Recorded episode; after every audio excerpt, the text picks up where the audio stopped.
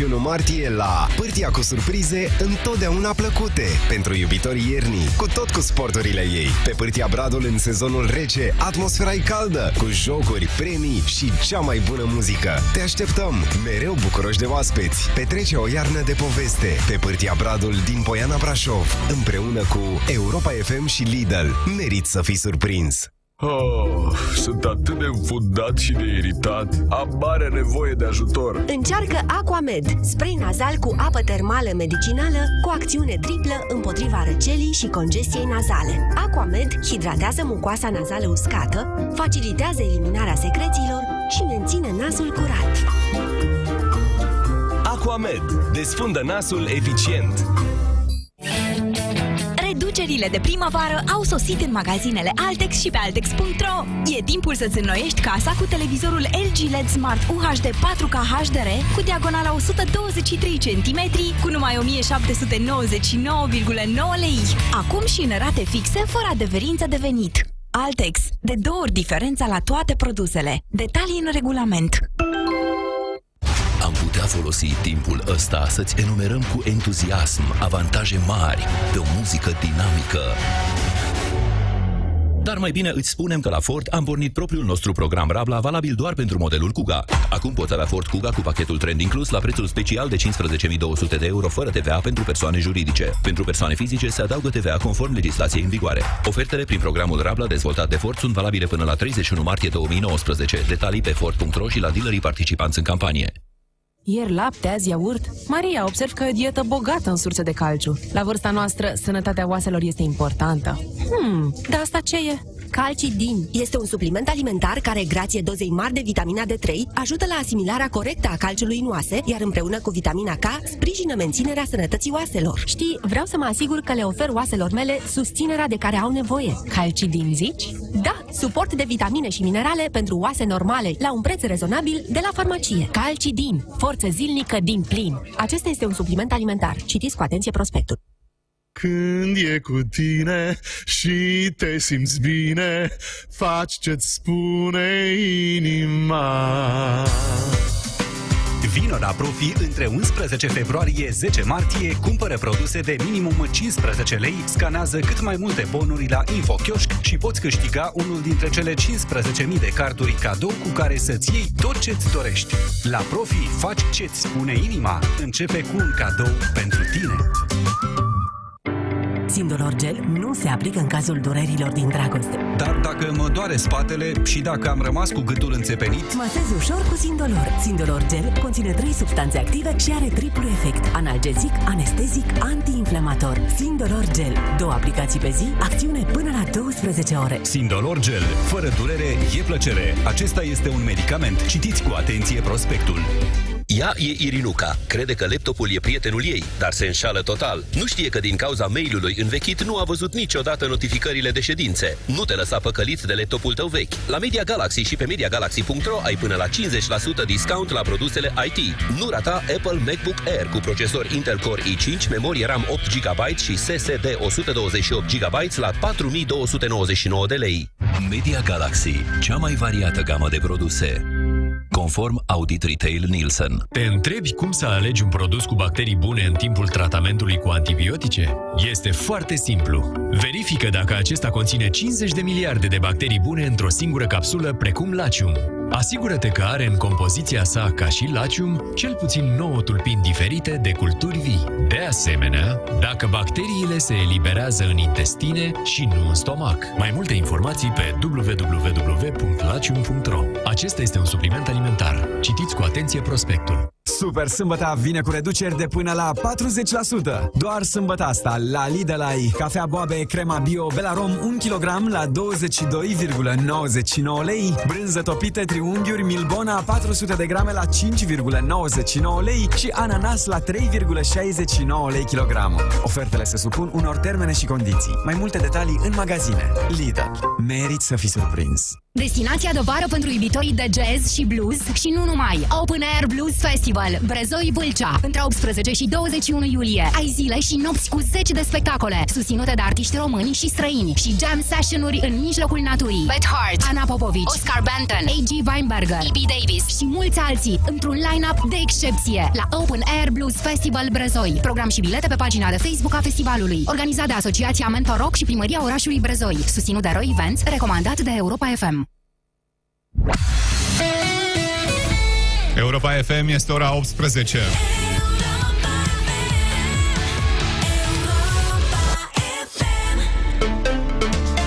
Iulia Verbancu și Filip Stan David vă prezintă jurnalul de seară Europa FM. Bun venit! Bine v-am găsit! Protestele magistraților se extind, mai multe instanțe și parchete își suspendă activitatea din cauza ordonanței ce schimbă legile justiției. Eu sunt un fost student al domnului ministru și mă dezic în întregime de fostul meu profesor de drept. Este unul dintre oamenii care au format generații întregi de magistrați, dar prin măsurile adoptate de el și guvernul din care face parte, a dovedit că nu doi, doi bani pe știința noastră și pe pregătirea noastră la care și dumnealui a contribuit. Între timp, DNA îi cere oficial procurorului general să hotărască cine are dreptul de a instrumenta dosarul Tel Drum în care Liviu Dragnea e urmărit penal.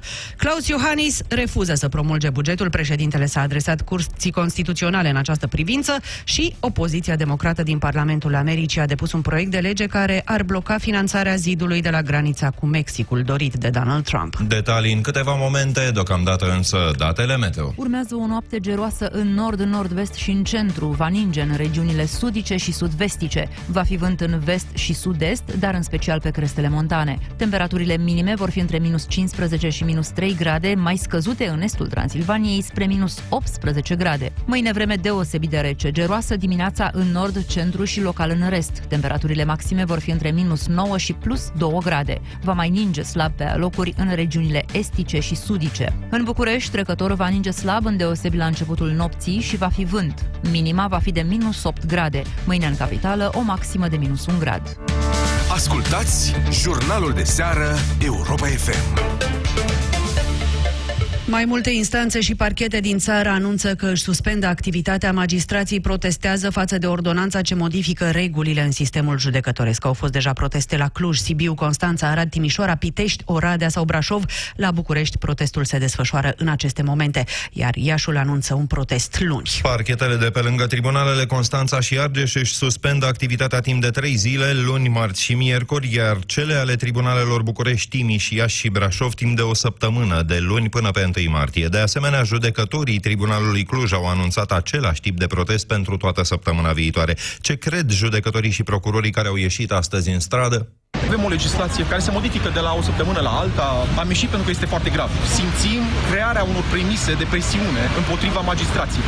Secția specială pentru magistrați de la înalta curte de casație și justiție, din punctul meu de vedere, nu trebuie să existe. Pentru o justiție corectă, funcțională, pus în slujba cetățeanului și a societății, nu în slujba unor interese particulare sau de grup și pentru a ne exprima nemulțumirea față de lipsa transparenței de la Ministerul Justiției.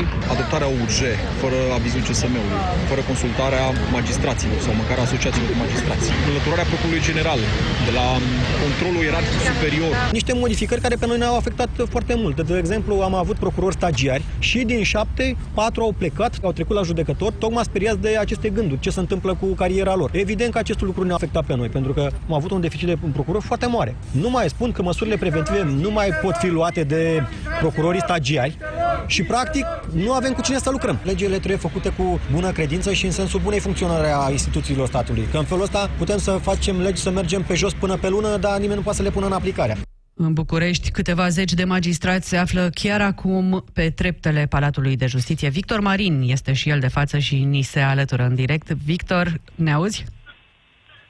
Da, vă aud, mă aflu pe treptele Tribunalului București. Sunt undeva la 40-50 de magistrați care protestează în liniște. Cei pe care i-au zis sunt uh, protestatarii care participă la uh, toate protestele din ultima perioadă. Sunt cei din rezist, din corupția ucide. Uh, scandează lozinci ca magistrați rezistați. Justiție, justiție. În schimb, magistrații au un protest mult mai pașnic, e unul atipic, să spunem, sunt uh, tăcuți, nu spun nimic și au câteva pancarte pe care se poate citi magistrații au dreptul uh, să protesteze sau nu ordonanțelor. Atât pentru moment de la Tribunalul București. În direct prin telefon Victor Marin, Forumul Judecătorilor, Asociația Magistraților și Uniunea Națională a Judecătorilor critică ordonanța de urgență numărul 7 promovată de ministrul Tudorel Toader, despre care spun că ar afecta grav independența justiției și că reprezintă un enorm pas înapoi. De altfel, Forumul Judecătorilor cere convocarea de urgență a adunărilor generale de la toate instanțele și parchetele. Între măsurile propuse, suspendarea modificărilor și sesizarea Comisiei de la Veneția în privința ordonanței de urgență 7 care ar dovedi, citez, o ură viscerală împotriva magistraților și o dorință de a schimba din temelii echilibrul care ar trebui să existe între puteri într-un stat constituțional. Miercuri are loc adunarea generală a parchetelor din țară, atunci se va decide dacă magistrații vor continua protestele și sub ce formă. Judecătorul Cristi Danileț anunță că Tribunalul Cluj va cere revocarea reprezentanților pe care îi are în CSM. Tribunalul Cluj va solicita revocarea celor doi membri din Consiliul Superior al Magistraturii care nu și-au îndeplinit obligațiile și anume să adopte poziții clare, ferme pentru apărarea reputației profesionale a magistraților și pentru a se opune modificărilor în cascadă la legile justiție. De asemenea, vom susține contestarea în justiție a organelor de conducere de la nivelul inspecției judiciare, pentru că în momentul de față șeful inspecției judiciare și ajutorul său sunt desemnați de către guvernul lucru inacceptabil și de asemenea contestăm conducerea secției de investigații a infracțiunilor din justiție. Aflați în centrul furtunii, procurorii DNA vor decide la începutul săptămânii viitoare dacă se vor alătura protestului și cum anume. Procurorul șef al DNA, Nistor Călin. Delegarea procurorului șef secției la secția judiciară, secția de combatere a corupției, expiră pe 20 martie. Deci din această dată noi nu vom mai avea șef de secție. Pe arhitectura Direcției Naționale Anticorupție, șefii de secție sunt foarte importanți în uh, angrenajul Direcției Naționale Anticorupție pentru că tot ce ține de rechizitorii, în speță ajunge la procurorul șef secție, el verifică acele rechizitori sau majoritatea rechizitorilor Într-un interviu pentru RFI România, șefa reprezentanței Comisiei Europene în București consideră că astfel de proteste sunt firești atât timp cât profesioniștii din sistem n-au fost ascultați în chestiuni care țin de munca lor. Angela Crista afirmă că Bruxelul e îngrijorat și că are instrumente de intervenție, dar nu crede că se va ajunge la așa numita opțiune nucleară, activarea articolului 7 din Tratatul Uniunii. În acest fel, România ar risca să-și piardă dreptul de vot în Consiliul European. Angela Crista. Avem multe instrumente, unele mai discrete, altele mai brutale. Avem cazurile de infringement, zona de sancțiuni la Curtea Europeană de Justiție și, în general, este atât de dureros acest proces încât se iau măsuri reparatorii înainte de a se ajunge la o sancțiune. Există întotdeauna și opțiunea nucleară. Nu credem că va fi nevoie să ajungem acolo, nu ne dorim să ajungem acolo. Iar ambasadorul american la București, Hans Klem, declară că o justiție independentă e esențială. Lupta anticorupție are nevoie și de poziția puternică a procurorilor și de susținerea populației. În lupta cu corupția, sigur că este esențial să ai un sistem de justiție independent și un efort puternic din partea procurorilor. Însă instanțele singure nu pot învinge corupția. E foarte important să ai o guvernare curată și în multe țări s-au încercat diverse modalități de a structura guvernele în așa fel încât să se pună piedici corupției, dar chiar și acele modele tind să eșueze. Ce este foarte, foarte important este să existe un amplu efort civic împotriva corupției. Până la urmă, este important ca fiecare cetățean motivat de valori precum democrația, libertatea și statul de drept să fie activ în lupta cu corupția.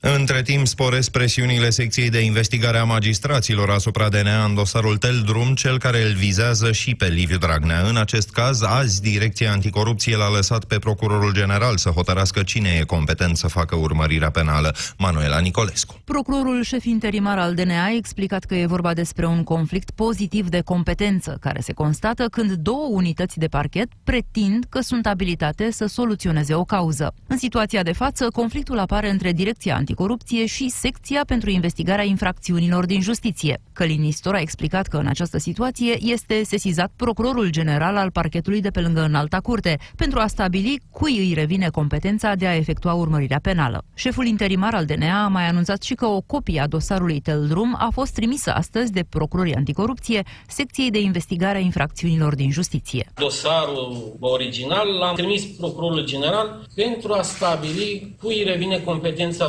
soluționării acestei cauze. Anul trecut, în noiembrie, DNA a început urmărirea penală a lui Liviu Dragnea în dosarul Teldrum pentru constituirea unui grup infracțional, abuz în serviciu și deturnarea de fonduri europene. În perioada în care era președinte al Consiliului Județean Teleorman, Liviu Dragnea ar fi favorizat compania Teldrum în privința acordării de contracte.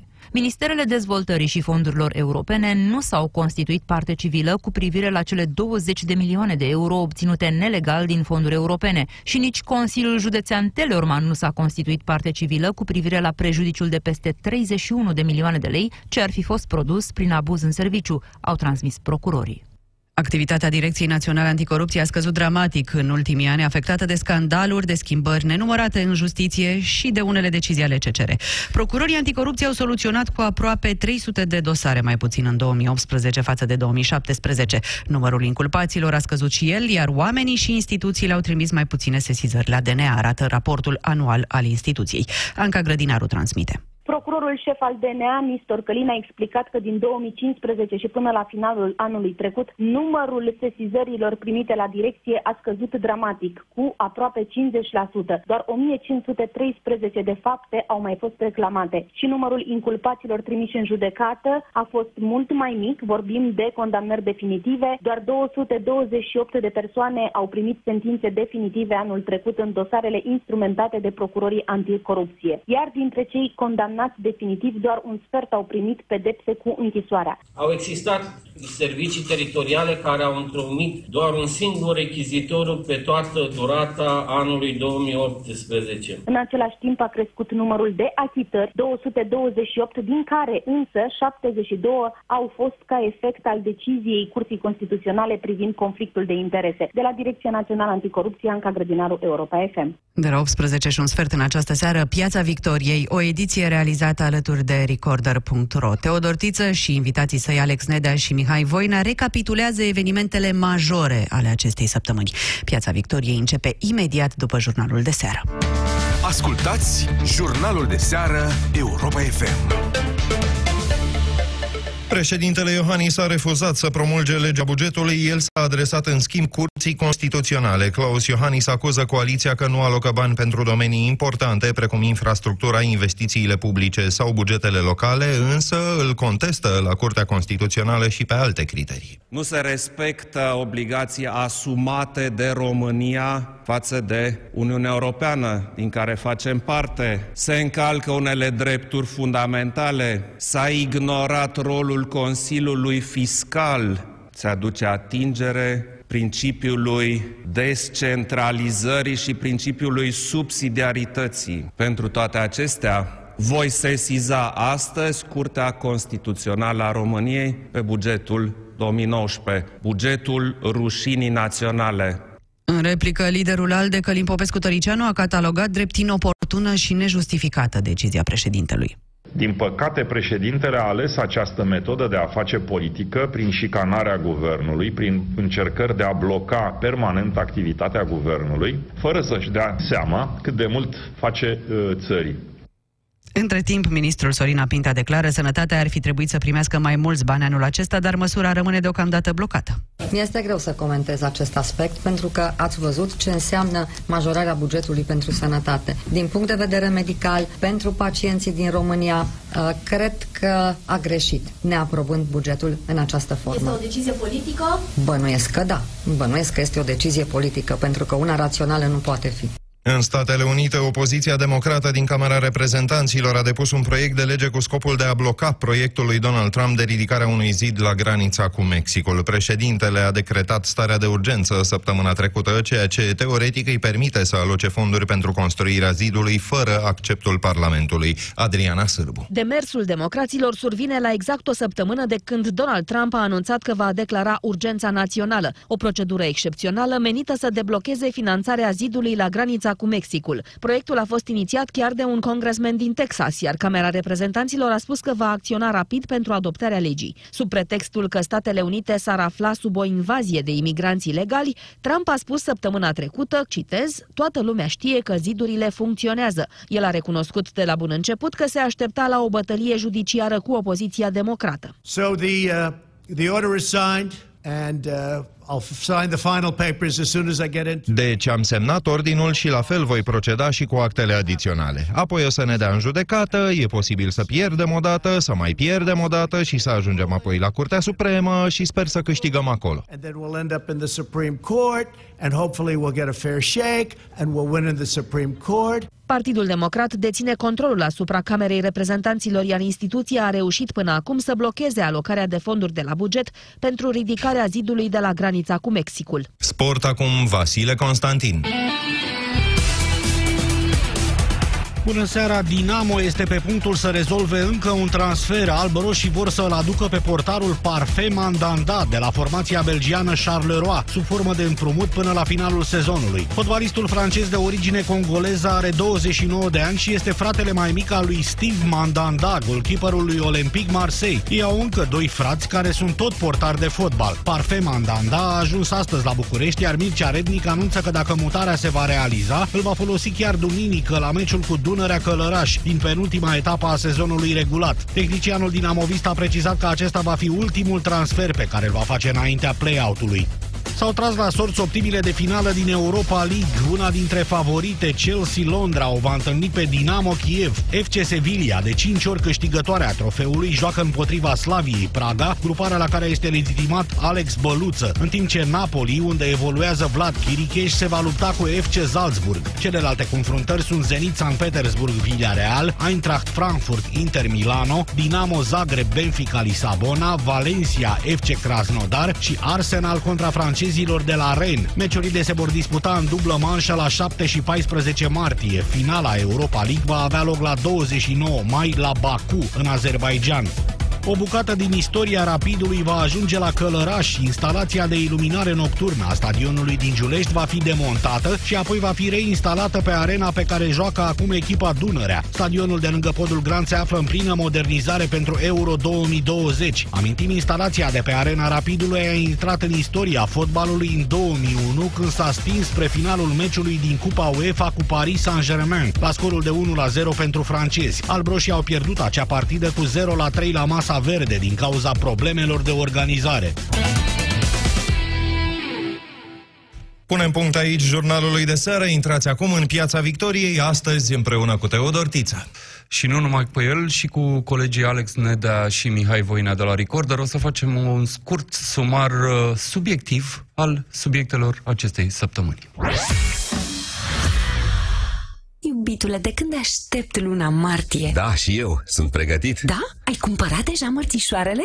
Eu mi-aș dori... Uh, mărțișoare? Nu, sunt pregătit pentru săptămâna suvurilor Opel. Mergi cu mine în showroom? Vino la săptămâna suvurilor Opel între 1 și 8 martie, cu prețuri de la 12.485 de euro. Preț recomandat. Ofertă supusă unor termene și condiții. Detalii pe opel.ro și la dealerii autorizați Opel. Ca șocurile cu o canapea moale, online-ul și offline-ul merg cel mai bine împreună. Ca atunci când verifici specificații la sisteme PC pe net, dar vii și în magazin să le încerci. La Media Galaxy și pe MediaGalaxy.ro ai până la 50% reducere la produsele IT. Nu rata sistem PC Gaming Lenovo Legion T530 cu Intel Core i5 8400, placă video Nvidia GeForce GTX 1050 Ti la 2949 de lei. Media Galaxy, cea mai variată gamă de produse. Conform Audit Retail Nielsen. Ce dimineață minunată! Of, eu nu mai scap o dată de durerea în gât. Încearcă Salvia Septacut, care ameliorează durerea, calmând iritația gâtului. În plus, nanoparticulele de argint reduc dezvoltarea microorganismelor de la nivelul mucoasei gâtului. Salvia Sept ține durerii piept. Am putea folosi timpul ăsta să-ți enumerăm cu entuziasm avantaje mari de o muzică dinamică. Dar mai bine îți spunem că la Ford am pornit propriul nostru program Rabla valabil doar pentru modelul Kuga. Acum poți avea Ford Kuga cu pachetul trend inclus la prețul special de 15.200 de euro fără TVA pentru persoane juridice. Pentru persoane fizice se adaugă TVA conform legislației în vigoare. Ofertele prin programul Rabla dezvoltat de Ford sunt valabile până la 31 martie 2019. Detalii pe Ford.ro și la dealerii participanți în campanie. Între 22 și 25 februarie suntem pasionați de promoții. Săptămâna aceasta ai ulei de floarea soarelui clas la doar 3,29 lei litrul și hrană uscată pentru câini ca clasic la doar 25,99 lei sacul de 10 kg. Kaufland și săptămâna e bună! Tu ce faci pentru mașina ta? Vino la Bosch Car Service. Te așteptăm cu pachete complete de revizie care îți pregătesc mașina pentru orice condiții de drum. În plus, în lunile ianuarie și februarie, pachetul de revizie Gold cu 56 de puncte de verificare îți aduce cadou pe loc o lopată profesională de dezăpezit mașina. Intră chiar acum pe boschcarservice.ro și fă o programare.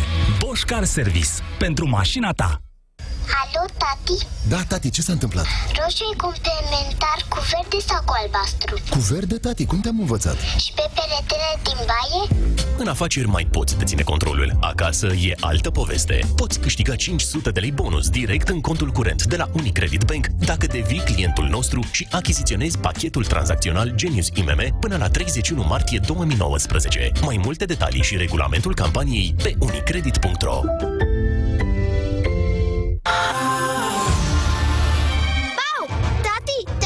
speriat? Dragul meu, am să-ți spun ceva.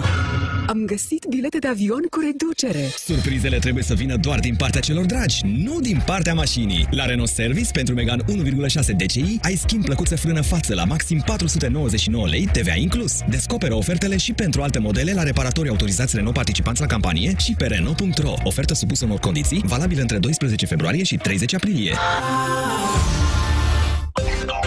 La Mega Image și Shop Go, în fiecare vineri, sâmbătă și duminică, avem mega promoții de weekend, că doar e mega. În perioada 22-24 februarie ai roșii Cherry Candies, 250 de grame la doar 5 lei și 59 de bani, ceafă de porc fără os, gusturi românești la doar 19 lei și 79 de bani kilogramul și paste făinoase spaghetti băneasa, 500 de grame la doar 2 lei și 79 de bani. Pregătește-te de gătit și prinde promoția de weekend de la Mega Image. Încă mă mai uit la pozele tale Perfect era că aveai și loc de parcare Cel mai mult mă doare că n-am încercat Ți-am scris prea târziu și deja s-a dat Nu-ți mai cânta de milă. Contactează vânzătorii pe OLX Imobiliare.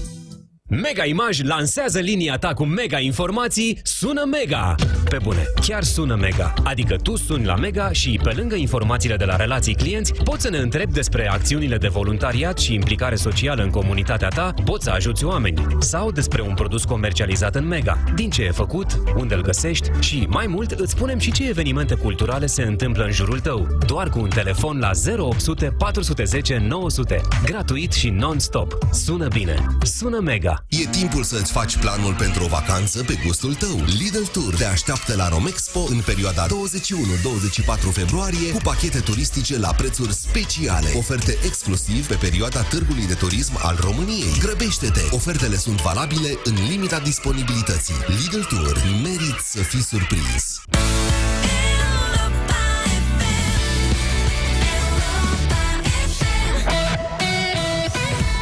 Piața Victoriei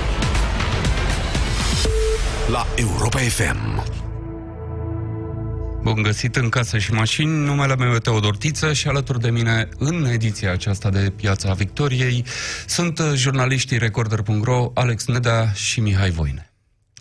Împreună cu ei o să facem un top al săptămânii, așa cum am anunțat un pic mai devreme, și uh, tot atunci spuneam că este vorba despre un uh, top uh, subiectiv al săptămânii. Nu neapărat evenimentele pe care le consideră toată lumea importante, ci, dacă ne permiteți acest mic acces de orgoliu, evenimentele pe care le considerăm noi importante. Și o să intrăm direct în subiect. Top Recorder Europa FM. Locul 5.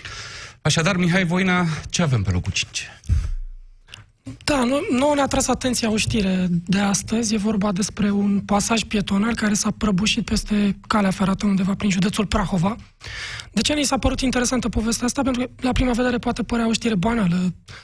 A căzut ceva pe calea ferată, dar până la urmă nu e nicio victimă, putem trece mai departe. E bine, nu putem trece mai departe, pentru că, de fapt, știrea asta ascunde o situație generală uh, foarte proastă a infrastructurii CFR. Noi am avut un articol pe Recorder în urmă cu câteva luni în care am scris că peste 70% din podurile care travers, pe care le uh, traversează zilnic trenurile din România au o durată de viață depășită și în orice moment se poate produce o tragedie. Uh, ceea ce e și mai, mai grav este că CFR-ul nu are nicio strategie pentru povestea asta. Uh, sunt lideri din sindicat care spun deschis că uh, nu există oameni cu care se fac aceste lucruri, nu există fonduri, nu există bani. Uh, deci... Nu există interes pentru reparațiile astea. Da, sunt, sunt foarte multe motive pentru care nu se fac. Cert este că uh, se pot întâmpla lucruri destul de, destul de grave acolo. Alex, tu crezi că ne așteptăm așa la un dezastru în zona asta de infrastructură de feroviară?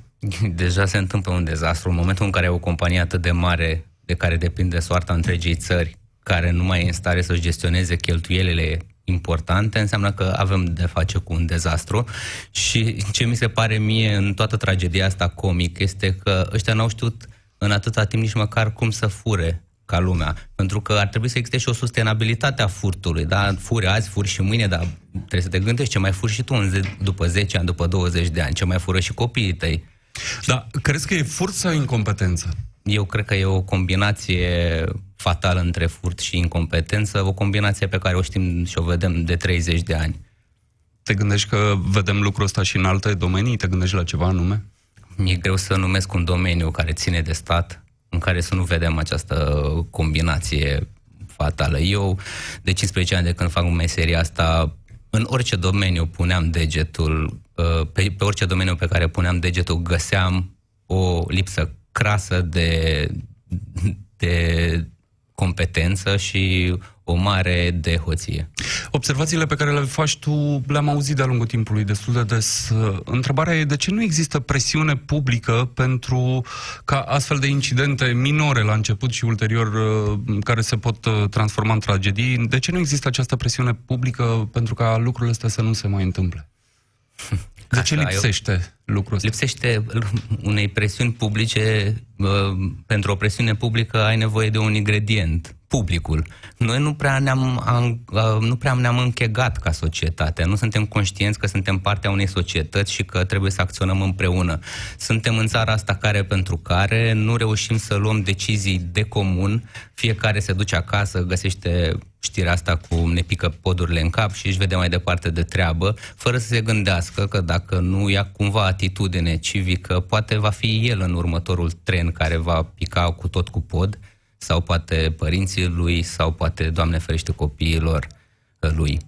Dar au fost, uh, au fost destule dezastre, ba chiar a fost unul în București care a dus până la urmă la schimbarea unui guvern, Mihai Voinea. Uh, nu învățăm nimic așa?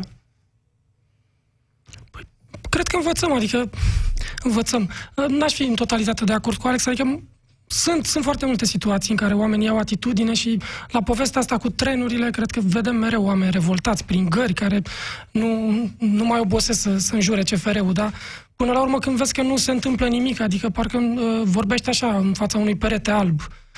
Dacă nu se întâmplă nimic și nu există nicio finalitate, cred că uneori oamenii obosesc să, să, să mai tot atragă atenția legat de lucrurile astea. Eu cred că de multe ori e și o scuză asta, că nu se întâmplă nimic. E o scuză a celor care nu vor să iasă din starea de confort și să meargă în piață să strige nemulțumirea și se mulțumește spunând, păi, nu se întâmplă oricum nimic, las-o și așa, că nu merge, oricum nu se întâmplă nimic. Eu nu cred că nu se întâmplă nimic. Trebuie să încerci înainte de a schimba ceva, trebuie să încerci să schimbi ceva și apoi să tragi concluzia, nu se întâmplă nimic. Apropo de mersul ăsta în piață, nu cumva schimbările, fie și ele care privesc un, repararea unui pod de cale ferată sau alte lucruri mai mari, nu cumva astea trebuie să înceapă cumva în locul în care ești până să ajungi în piață, adică, nu știu, la tine pe scara blocului, la tine la serviciu și așa mai departe. Nu cumva asta lipsește?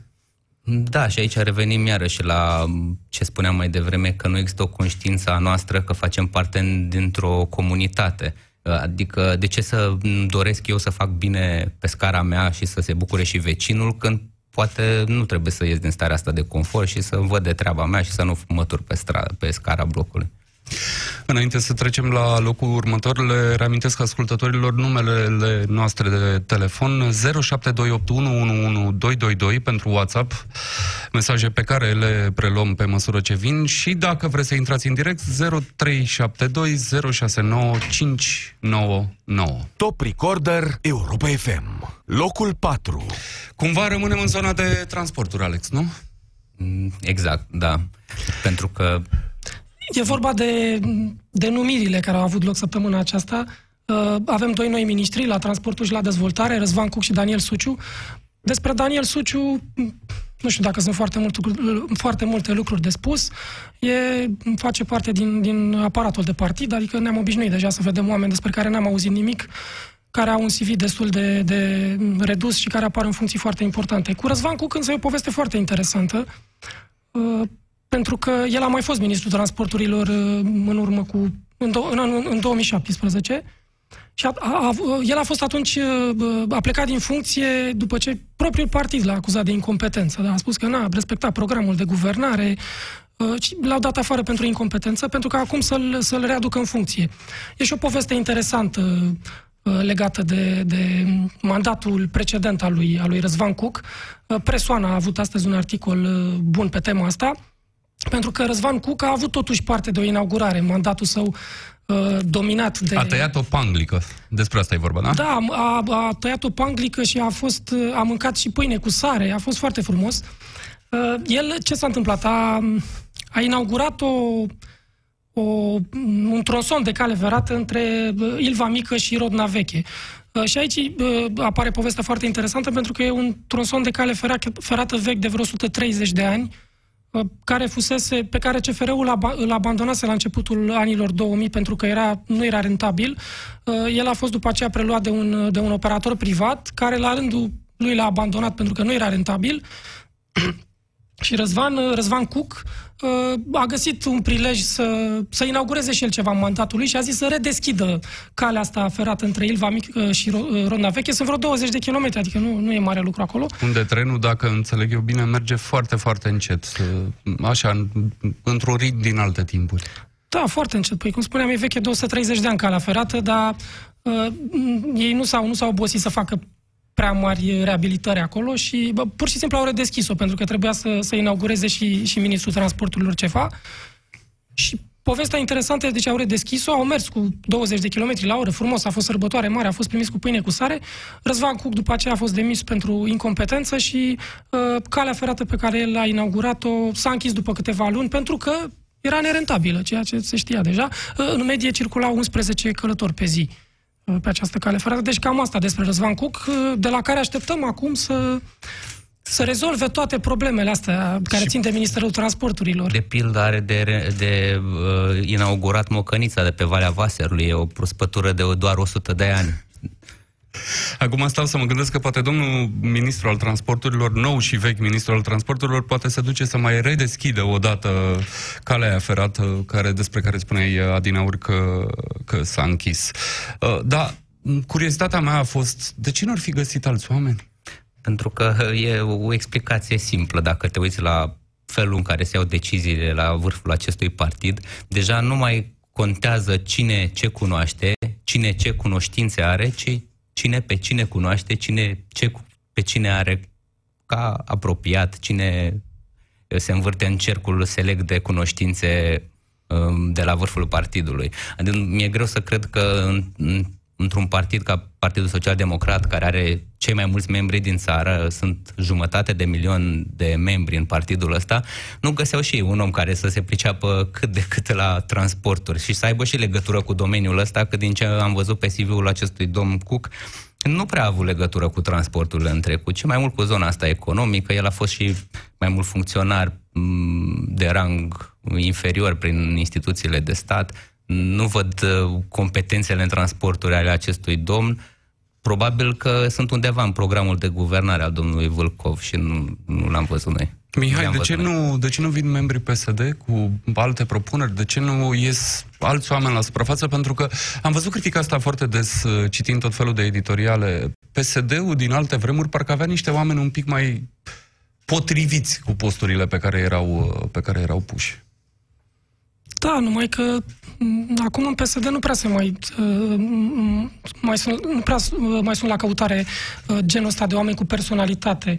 Uh, eu am o explicație pentru care uh, a fost numit din nou Răzvan Cug la Ministerul Transporturilor. Liviu Dragnea are o tehnică foarte interesantă de a le oferi uh, unor oameni plăcerea funcției, după care uh, îi lasă, îi, îi demite din acea funcție, îi lasă o vreme să fie nostalgici după acea funcție și să conștientizeze că obținuseră acea funcție datorită lui, după care îi readuce într-o funcție importantă și ei revin mai credincioși uh, ca niciodată. Da? Și, Recunoscători. exact, recunoscători și în felul ăsta călește niște soldați uh, foarte credincioși ai Mai partidului. recunoscători și mai, uh, mai uh, loiali. Să trecem la subiectul următor. Top Recorder Europa FM. Locul 3.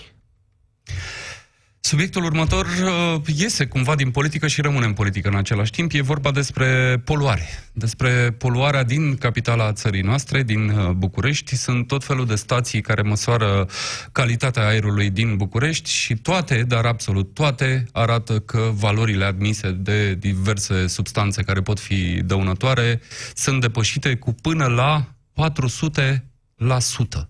Deci asta o știre importantă că nu s-a schimbat aerul din București în ultimii ani. Da, da um, în mod uh, normal, presa nu e niciodată interesată de subiecte care nu se văd imediat, dar uh, uh, acest lucru produce un genocid în fiecare an. 8.000 de oameni în București mor datorită unei particule din aer, se numește pa- PM10. E o particulă foarte periculoasă pentru organism, uh, care poate crea mă, atacuri cerebrale, poate produce cancer și așa mai departe. Această particulă se află în uh, aerul din București din totdeauna, din 1990 din ce în ce mai mult, pentru că a crescut numărul de mașini și a scăzut numărul de spațiu verde. Și uh, așa am ajuns astăzi să avem 8.000 de oameni morți în fiecare an. Cred că dacă oricine ar ieși pe stradă acum și ar omorâ cu 1000 de, uh, de 1000 de ori mai puțini oameni, s-ar, fi, tra- s-ar transforma într-o tragedie națională, cum e și firesc, și ar deveni una dintre cele mai mari crime din istoria recentă a României.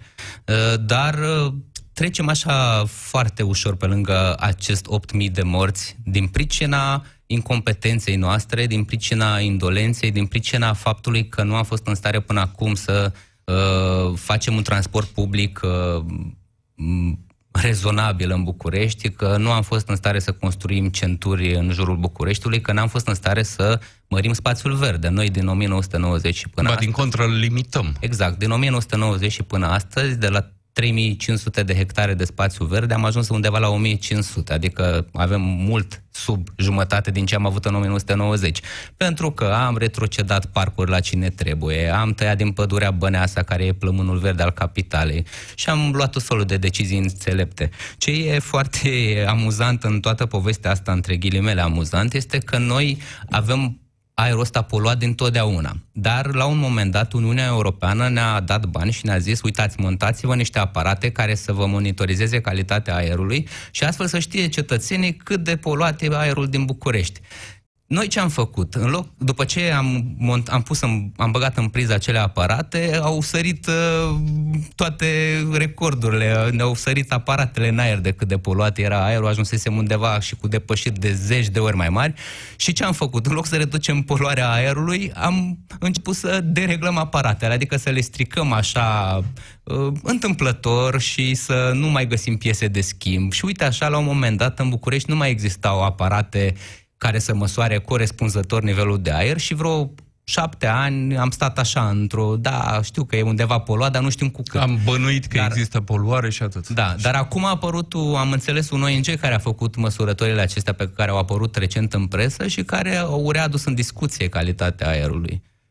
Dar nu cumva devină pentru aerul ăsta toxic pe care îl uh, respirăm, e și cultul ăsta mai nou, așa, al românilor pentru mașini, că nu se dau jos din mașini aproape niciodată?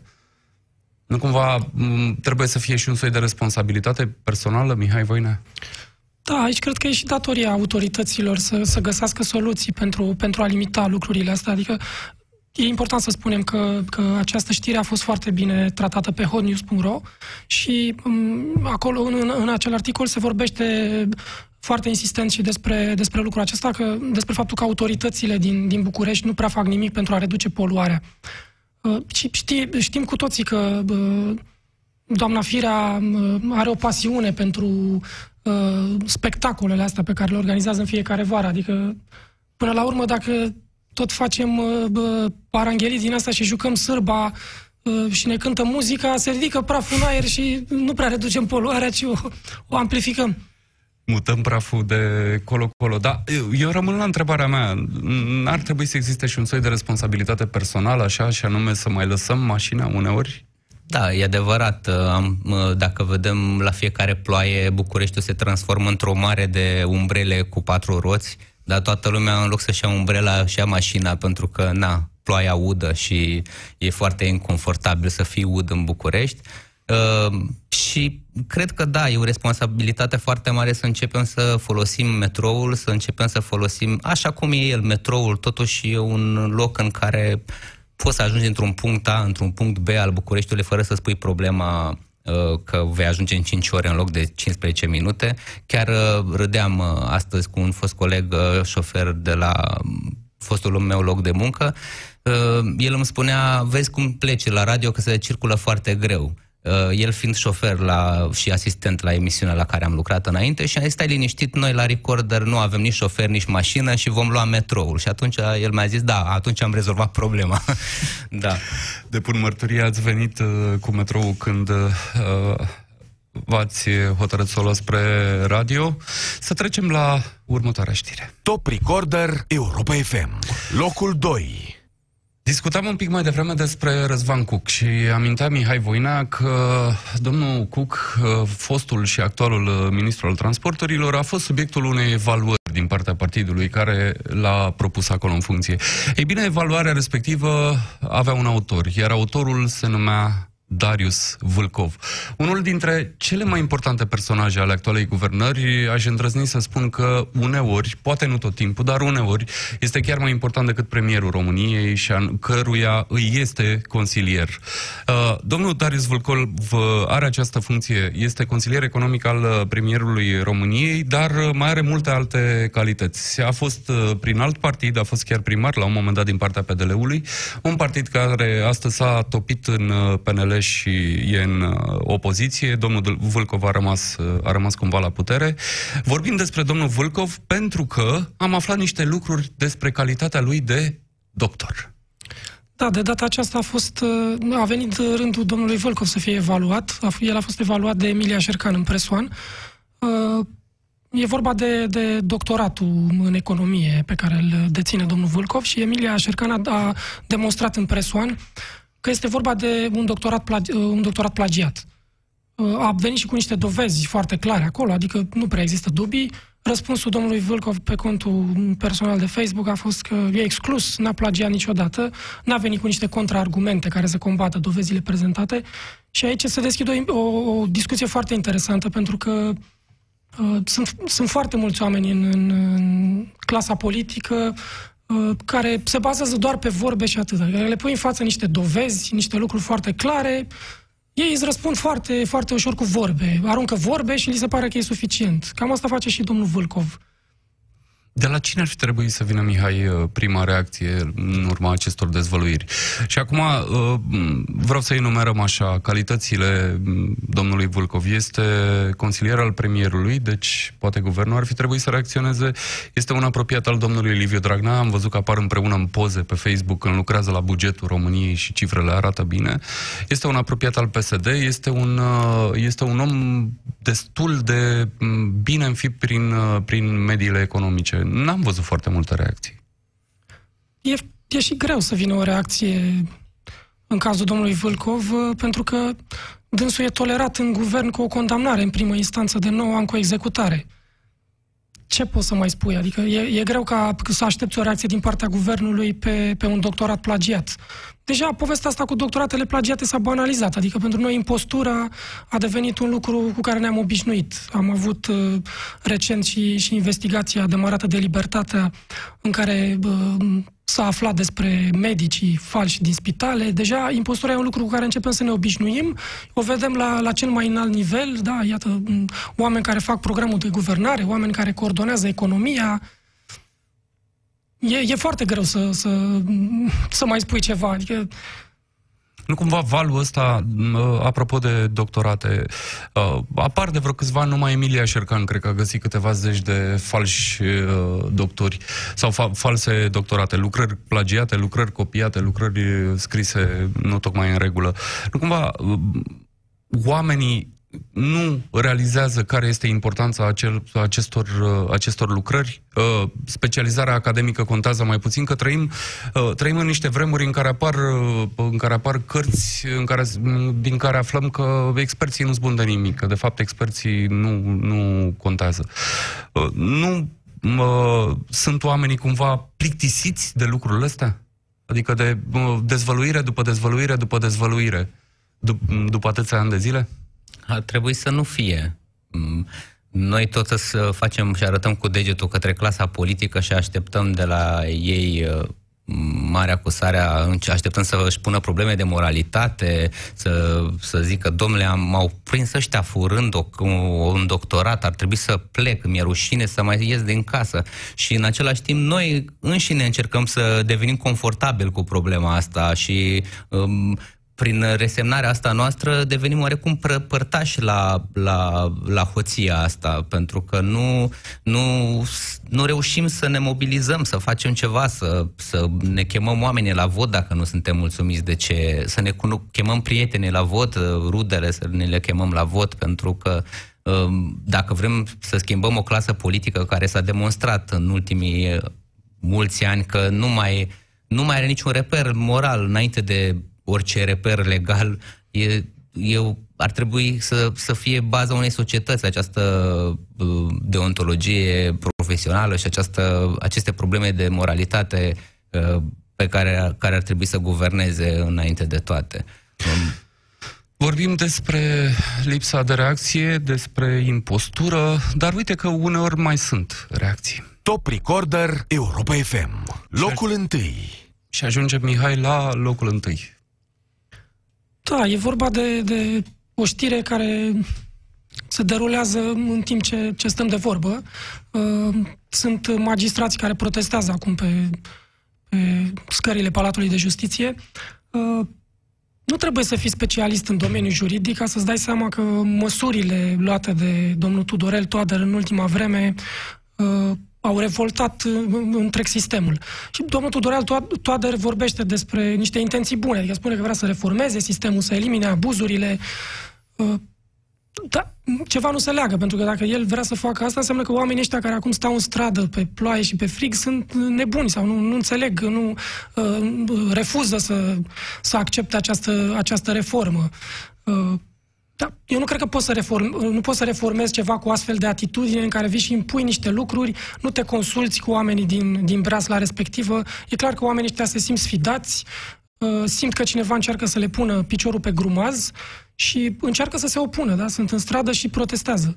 Să spunem un lucru, uh, proteste ale magistraților nu prea se văd în țările civilizate. Am stat să caut uh, înainte de emisiune, am găsit câteva, dar sunt mai degrabă declarații uh, de mm, întâmpinare, cum, ar, mm, cum aș putea să spun, dar uh, nu vezi magistrații în Franța, nu vezi magistrații în Marea Britanie ieșind așa cu niște pancarde în fața Palatului de Justiție ca să spună societății că e, bă, e ceva în neregulă. Nu am găsit pur și simplu așa ceva. Sunt, într-adevăr, proteste ale magistraților sau au fost acum vreo câțiva ani de zile prin Turcia, dar acolo se întâmplă lucruri mult mai grave, aș zice eu, decât în, în România. Uh, Suntem, Alex Nedea, într-un moment de criză majoră, acum, când vedem magistrați pe scările tribunalelor? În mod clar, suntem într-un moment de criză majoră și să nu uităm că unul dintre uh, unul dintre motivele pentru care judecătorii sunt acum în stradă este pentru că n-au fost consultați în momentul în care s-au luat o decizie care depinde de, de care depinde felul în care își vor face ei de acum încolo profesia. E ca și cum ar veni un domn Tudorel la noi la Recorder și ne-ar spune că de astăzi vreau să dau o lege care să vă ridice la curmi, curmi să vă aducă la niște curmi nebănuite ale, a, ale audienței și de astăzi nu veți mai, nu veți mai urca niciun clip clip pe YouTube pentru că am hotărât eu așa de la sine putere, fără să vă consult pe voi profesioniști, să uh, nu mai folosiți uh, camere video, ci să folosiți diapozitive. Și eu vă dau, dia- vă dau aparate de proiectat diapozitive pe pereți uh, câte, câte vreți dumneavoastră, pentru că eu așa consider că se face jurnalismul online. Și în mod clar uh, am ieșit și noi în stradă, pentru că ne-am dat seama că omul ăsta nu are nicio treabă cu meseria asta și că nu știe cum funcționează online, nu știe cum funcționează uh, social media, nu știe cum funcționează YouTube-ul și normal că am fi extraordinar de revoltați. Cred că ceva de genul ăsta s-a întâmplat și astăzi, uh, sau, mă rog, se întâmplă zilele acestea cu magistrații. O, o singură remarcă aș avea că magistrații par foarte, foarte, foarte singuri în uh, protestul lor. N-am văzut prea multe decizii de solidarizare, dar e adevărat, nici măcar nu protestează toți magistrații, cel puțin nu deocamdată vom vedea ce se mai întâmpla uh, săptămâna viitoare. Și uh, pentru că, na, vorbim despre administrație publică, uh, zic să vorbim și de un subiect uh, care a fost pot să spun fără nicio teamă, viralul săptămânii. Evenimentul săptămânii. E vorba de un subiect pe care l-a documentat chiar uh, Alex Nedea, uh, aflat aici cu noi în studio, subiect pe care îl puteți găsi pe recorder și o să rog acum pe Alex să ne povestească așa pe foarte scurt despre ce este vorba. Da, tot vorbeam de programul de guvernare și eminența cenușie din spatele strategiei Partidului Social Democrat. În 2000, acum șase ani mai exact, Liviu Dragnea și cu acei consultanți desăvârșiți ai domniei sale au hotărât să scoată țara din noroaie și au inventat un program național extrem de scump de 10 miliarde de euro. Miliarde de euro, repet. Uh, din banii aceștia am făcut eu un calcul, putem să facem trei autostrăzi de la Tulcea la Arad sau putem să înconjurăm uh, țara toată, pe toate granițele cu autostradă. Să facem o centură da. pentru întreaga țară. Uh-huh. Și în programul acesta național de 10 miliarde de euro s-au gândit ei că vor uh, moderniza satul românesc. La prima vedere e o inițiativă lăudabilă, toată lumea n-ar putea să zică nimic, domnule de rău de programul acesta. Uite, vrea în sfârșit să scoată satul românesc din epoca medievală în care se află din totdeauna. Și totuși, noi am aruncat o privire mai atentă acestui program și am descoperit uh, firme care găsesc așa niște afinități uh, cu banii din acest program, firme dubioase. De exemplu, am găsit uh, un preot dintr-o parohie măruntă de țară care a, deodată a ajuns Hodorong Tronc, fără să știm cum, consilier la Ministerul Dezvoltării consilier personal al vicepremierului României, Paul Stănescu, și imediat după ce a fost numit în această funcție, el a preluat un butic din Măcin, un amărât de butic de cartier uh, și deodată, după ce a intrat el în această firmă, în acest SRL, 100 uh, uh, sau, mă rog, zeci de primării din toată țara ca hipnotizate au început să le dea, să-i dea acestei firme contracte de construcție, deci nu avea nicio experiență. Mi-am notat eu aici 130 de contracte în doar 4 luni de zile pentru firma acestui domn pe care se numește Mădălin Iscru, repet, preot, dar în același timp uh, consilier la Ministerul Dezvoltării și uh, om de afaceri. De ce nu? Vă propun să-l ascultăm. Uh, o bucățică din materialul Recorder. Da, domnule, dar din păcate, v-am invitat la masă, dar nu vreți să veniți, îmi pare foarte rău. Vreau să vă întreb doar atât. Nu pot să vă răspund la nicio întrebare. În funcție de acțiune, în funcție de acțiune, nu pot să vă răspund la un alt, un alt moment, da? Vreau să vă întreb cum e posibil să preluați o firmă fantomă și imediat să câștigați contract după contract cu autoritățile este părerea publice. dumneavoastră, nu avem ce să... Da, o să vorbim la un alt moment. E o minune de-a dreptul incredibil. Dumnezeu face minuni. De-aia slujim lui, că ne iubește și face minuni. Minune? Asta să fie explicația pentru care o firmă ia mm, un butic, cum l-ai numit tu, Alex, uh, ia 130 de contracte în 4 luni? Da, o minune din, din ce am aflat noi, într-adevăr o minune care a fost posibilă cu concursul uh, funcției pe care a avut-o acest preot în, uh, în Ministerul Dezvoltării, pentru că din informațiile primite de la primarii care, le-au oferit, care i-au oferit contracte acestui domn, el se folosea de influența pe care o avea în mediul politic pentru a câștiga contracte. Cel puțin uh, unul dintre primarii intervievați ne-au spus cu subiect și predicat. Am primit telefoane de la centru ca să lucrez lucrez cu firma acestui domn. Dar ce e centrul ăsta? Care, e vorba de minister, e vorba de partid, e vorba de, de ce? De patriarhie? Cine a sunat de la centru?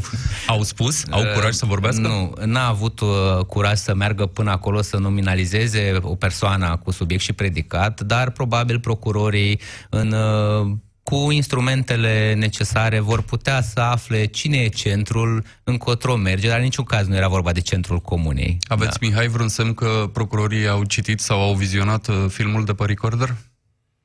Da, avem niște semne, dar cred că mai departe e treaba lor să, să continue ancheta și uh, mai puțin treaba noastră. Noi cred că ne-am făcut uh, datoria până aici. Uh, ce aș mai vrea să spun este că după acest material am primit uh, sute de mesaje din toată țara. Sunt oameni din, din comune care ne transmit, veniți și la noi, primarul nostru face asta, uitați ce se întâmplă aici, veniți să arătați adevărul, să investigați.